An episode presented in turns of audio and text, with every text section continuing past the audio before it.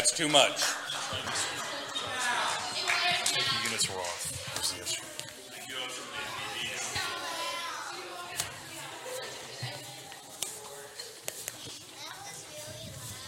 That was really loud.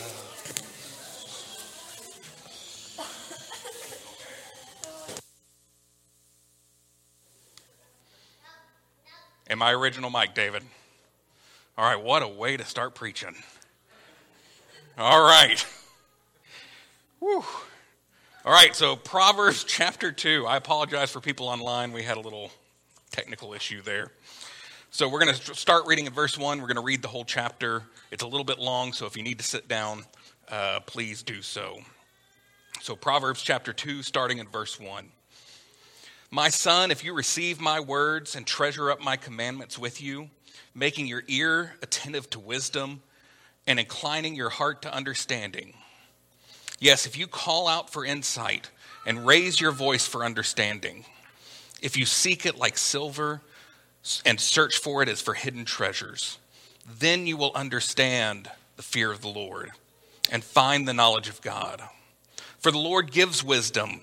From his mouth come knowledge and understanding. He stores up sound wisdom for the upright. He is a shield to those who walk in integrity, guarding the paths of justice and watching over the way of his saints. Then you will understand righteousness and justice and equity, every good path. For wisdom will come into your heart, and knowledge will be pleasant to your soul. Discretion will watch over you. Understanding will guard you, delivering you from the way of evil, from men of perverted speech, who forsake the paths of uprightness to walk in the ways of darkness, who rejoice in doing evil and delight in the perverseness of their ways, or delight in the perverseness of evil. Men whose paths are crooked and who are devious in their ways. So you will be delivered from the forbidden woman from the adulteress and her smooth words, who forsakes the companion of her youth and forgets the covenant of her God. For none who go to her come back, nor do they regain the paths of life. So you will walk in the way of the good and keep to the paths of the righteous. For the upright will inhabit the land, and those with integrity will remain in it. But the wicked will be cut off from the land, and the treacherous will be rooted out. Please be seated. In Casey's very first sermon on Proverbs, he reminded of us of exactly how we should read this book. He said that Proverbs is wisdom and not law. And I think it's important for every time that we open the book of Proverbs, we remember this because so many people look at it as a, just a list of promises. If I do this certain thing, I'm promised an outcome. But we can look around in this world and see that life doesn't work like this. Sometimes the diligent hand does not actually prosper. Sometimes you train up a child, and unfortunately, they depart from the way they should go. Sometimes righteous men and women don't have long lives. As Casey put it, Proverbs is about principles, not promises. So, as we continue in our study today, I want to take a look at three words that you're going to see over and over and over again in Proverbs that's knowledge, understanding, and wisdom. When we think of knowledge, we generally think of information or facts. It's our ability to remember and access information. Understanding relates to meaning and principles, our ability to reason and make use of the knowledge that we've gathered. On the other hand, wisdom is all about actions and application. It's what we do with the knowledge and understanding that we have. Casey worded it well in, in, the, in, his last three sermons. He said, Wisdom is the righteous application of true knowledge. And this is what Solomon wanted his son to seek after. Knowledge and understanding are great things, but wisdom is what ties them together and makes them useful. Without wisdom, knowledge and understand mean, understanding mean absolutely nothing. So, as we start with chapter 2 this week, we'll see another plea from Solomon to his son. In verse 1, he says, My son, if you receive my words and treasure up my commandments with you, making your ear attentive to wis- wisdom and inclining your heart to understanding. Yes, if you call out for insight and raise your voice for understanding, if you seek it like silver and search for it as for hidden treasures, then you will understand the fear of the Lord and find the knowledge of God. For the Lord gives wisdom from his mouth, come knowledge and understanding. He stores up sound wisdom for the upright. He is a shield to those who walk in integrity, guarding the paths of justice and watching over the way of his saints. So all, Solomon starts this with a plea with eight ifs, eight conditional statements for receiving wisdom. He says, Receive my words, treasure up my commandments, make your ear attentive to wisdom, incline your ear to understanding, call out for insight, raise your voice for understanding, seek it like silver, and search for it like hidden treasure. We can sum up these eight statements into two conditions, I believe. The first is just listen and accept wisdom. The second is to actively seek wisdom out. So we break this up and we say the first condition listen and accept wisdom. That includes to receive my words, treasure up my commandments, make your ear attentive to wisdom, and incline your heart to understanding. We'll see this idea all over the book of Proverbs. Listen, listen, my son, listen to your mother, listen to my commandments, listen, listen, listen, over and over again. But where does this knowledge and understanding and wisdom come from? If we skip ahead just a little bit to verse 6, Solomon tells us it says, For the Lord gives wisdom. From his mouth come knowledge and understanding. It's the words of God that is where we find wisdom, knowledge, and understanding. Solomon's plea to his son is to listen to the words of God, to treasure them, to apply them. It's not enough for Solomon's son just to know the words of God. He must treasure them and apply them to his life. If you would turn with me to James chapter 1. James chapter 1, beginning in verse 19.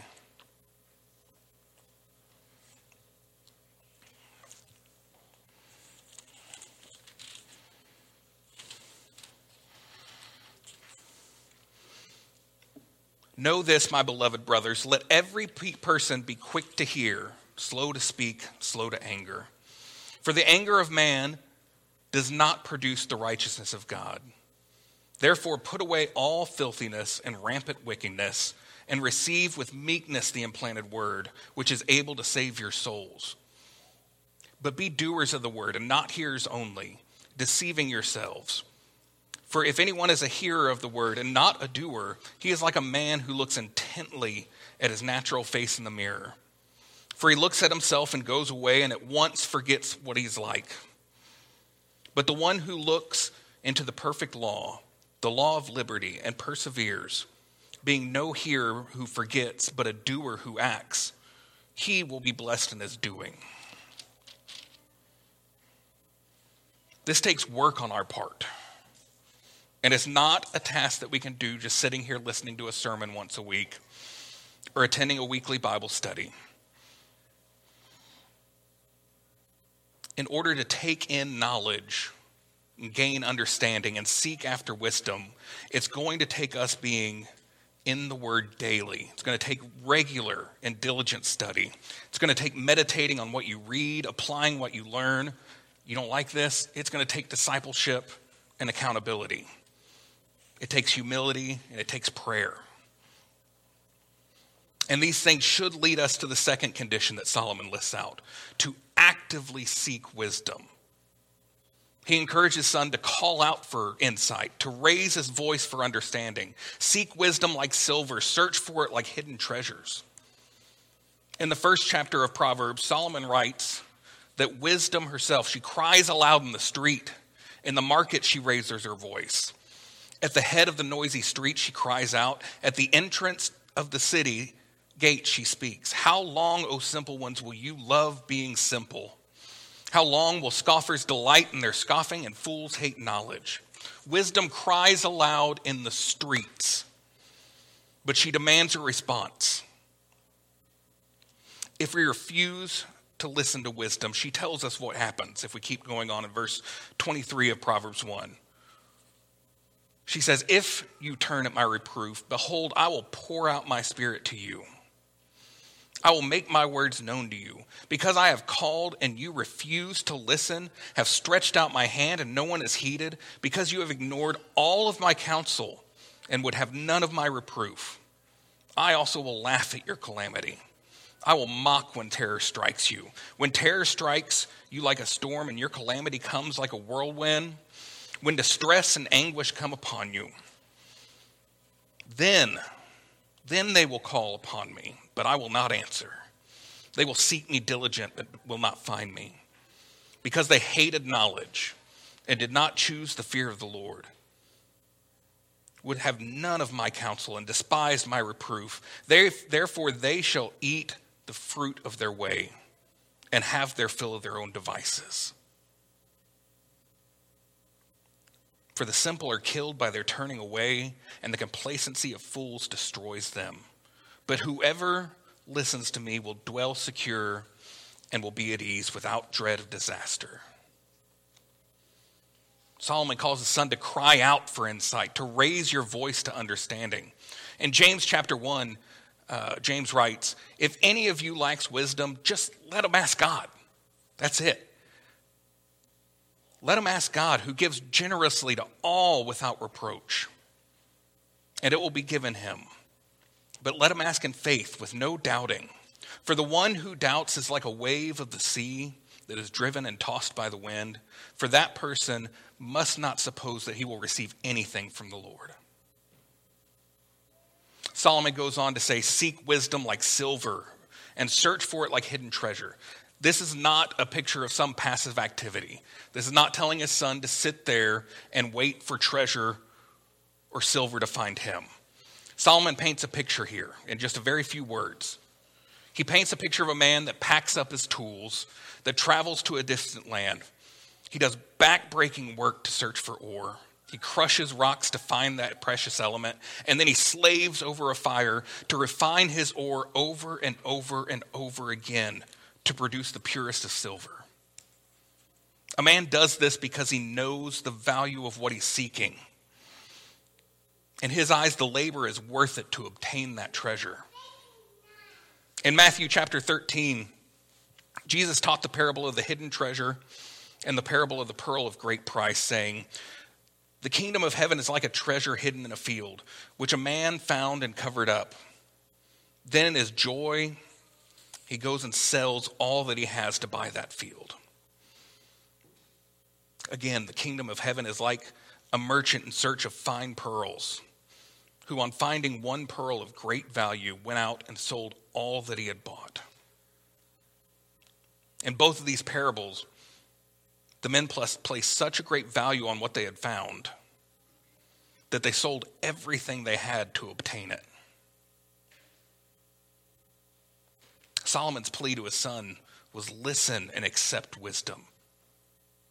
Hear it when she cries out. Take her word, treasure it. Take them to heart and seek to apply them. Seek it out. Cry out for wisdom. Cry out for understanding. Seek it like silver or a treasure. Just be willing to do the hard work to actually go obtain it. But why would we do this? Why work this hard? Solomon answers it in verse 5 through 8 of our text. Because we've, we've had these conditional statements. If you'll listen and accept it, if you'll seek it out, then you will understand the fear of the Lord and find the knowledge of God.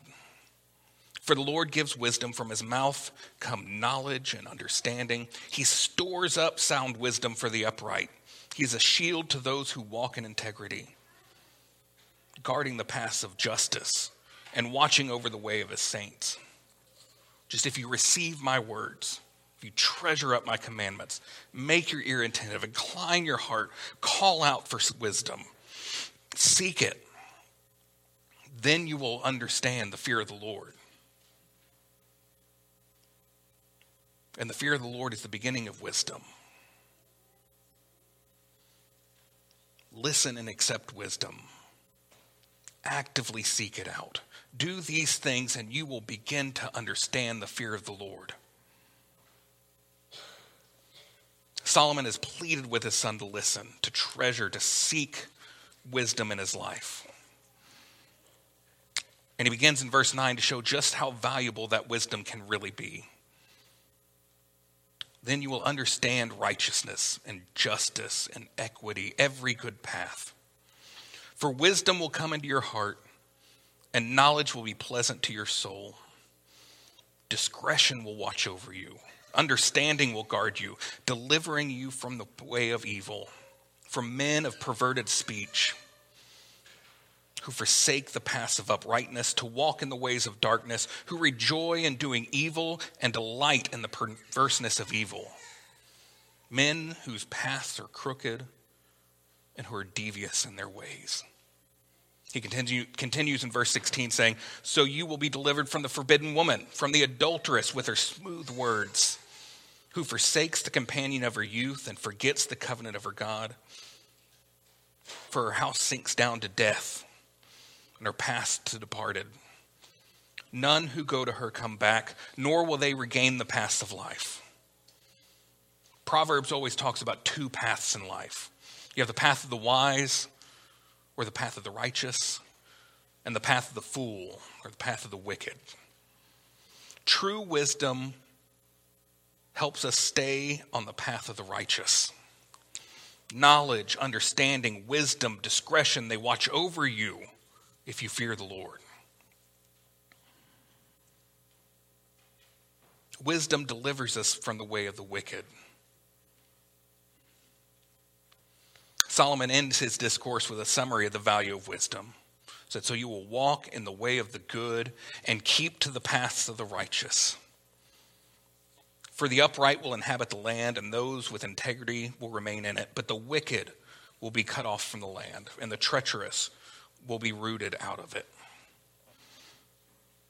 Casey said in his very first sermon that wise men and women are difficult to find today. Why is that? Why is it so hard to find wise men and women in our church today? Just what we've been through. It seems like a simple process. Fear the Lord, listen to wisdom, seek it out, and God will provide it. God has stores of wisdom for those that seek it. And James, if, if anyone lacks wisdom, let him ask God, who gives generously to all without reproach, and it will be given. So, why are our churches not filled to capacity with wise men and women? Well, Scripture tells us in Proverbs 1 the fear of the Lord is the beginning of knowledge. Proverbs 9 the fear of the Lord is the beginning of wisdom. Proverbs 28 and he said to man, Behold, the fear of the Lord, that is wisdom, and to turn away from evil is understanding. Psalm 111 The fear of the Lord is the beginning of wisdom. All who practice it have good understanding. So I'll ask again why are our churches not filled to capacity with wise men and women? Believe it's because too many don't know what it means to fear the Lord.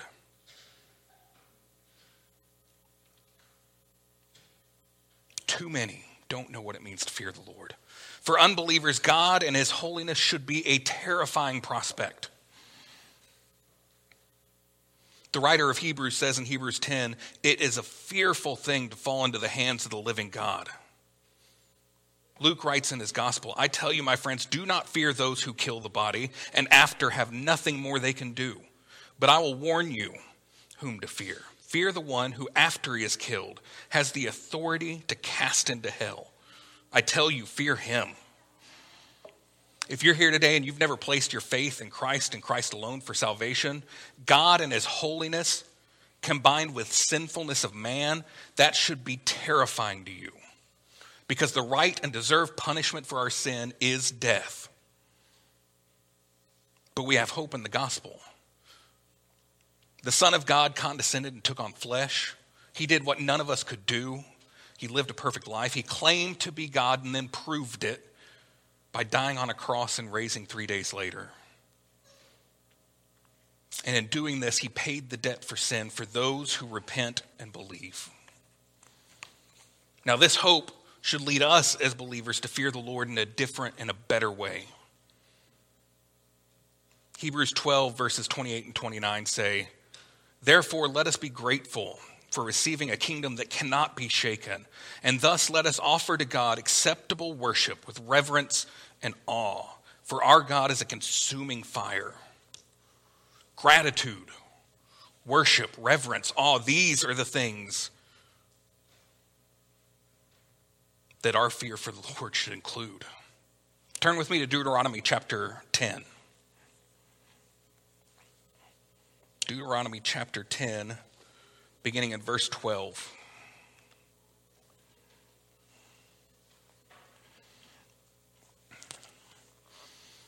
And now, Israel, what does the Lord your God require of you? But to fear the Lord your God, to walk in all of his ways, to love him, to serve him, to serve the Lord your God with all your heart and with all your soul, and to keep the commandments and statutes of the Lord which I am commanding you today for your good. Behold, to the Lord your God belong heaven and the heaven of heavens, the earth with all that is in it. Yet the Lord set his heart and love on your fathers and chose their offspring after them. You above all peoples, as you are this day, circumcise therefore the foreskin of your heart, and be no longer stubborn. For the Lord your God is God of gods and Lord of lords, the great, the mighty, and the awesome God, who is not partial and takes no bribe. He executes justice for the fatherless and the widow, and he loves the sojourner, giving him food and clothing. So love the sojourner, therefore. For you were sojourners in the land of Egypt. You shall fear the Lord your God you shall serve him and hold fast to him, and by his name you shall swear. He is your praise. He is your God who has done these great and terrifying things that your eyes have seen. Those that truly understand the fear of the Lord, they will seek to walk in his ways. They'll seek to keep his commandments. They'll seek to serve him with all of their heart and soul. Not when it's convenient, not when they feel like it, not when it benefits them, but they will seek to do these things at all times. Why are churches not filled capacity with wise men and women? Because far too often we love our sin more than we fear God. We love ourself more than we fear God. We love our jobs, our money, our time, our entertainment, our things. We love these things more than we fear the Lord. The fear of the Lord is the beginning of wisdom. Understanding who God is should drive us to walk in his ways. It should drive us to keep his commandments. It should drive us to serve him with all of our heart and soul. And this is what Solomon is pleading with his son to do. Hear wisdom, treasure it, take it to heart, and seek to apply it. Cry out for it. Cry out for understanding. Seek it as you would silver or a treasure. Be willing to do the hard work to obtain it. But the hard truth is, we know these things. We have knowledge of these things. We understand them. But far too often, we just simply don't want them. We're just fine at stopping short at knowledge and understanding. Too often we deceive ourselves into believing that knowing and understanding is wisdom. But you'll say, I pray for wisdom all the time. But do you really want it? Let's look back at verse 9 of our text. It says, Then you will understand righteousness and justice and equity, every good path. For wisdom will come into your heart, and knowledge will be pleasant to your soul. Discretion will watch over you, understanding will guard you, delivering you from the way of evil, from men of perverted speech, who forsake the paths of uprightness to walk in the ways of darkness, who rejoice in doing evil and delight in the perverseness of evil, men whose paths are crooked and who are devious in their ways. We know that wisdom keeps us from these things, we understand it. We know that it keeps us from men of, uh, from men of perverted speech, from those that rejoice in doing evil. We know it, we understand it, but why is it that so many believers look like the rest of the world the second they walk out of these doors? Why is it so many believers seek just vile entertainment and movies and show that glorify lust and sin and sex and violence? I would argue that too many believers don't actually want that wisdom because it keeps them from the thing that they love more than they fear the Lord. We keep going in our text, so you will be delivered from the forbidden woman, from the adulteress with her smooth words, who forsakes the companion of her youth and forgets the covenant of her God. For her house sinks down to death, and her paths to the departed. None who go to her come back, nor do they regain the paths of life. We know that wisdom keeps us from falling into lust and adultery. So, why is it so many believers find themselves struggling with adultery and pornography and lust? How many pastors have you read about that get caught up in these sins? Was it because they didn't have the biblical knowledge? Was it because they didn't understand what the scripture actually says on these topics? No. It's a lack of wisdom that takes believers down this path. It's loving these things more than we fear the Lord.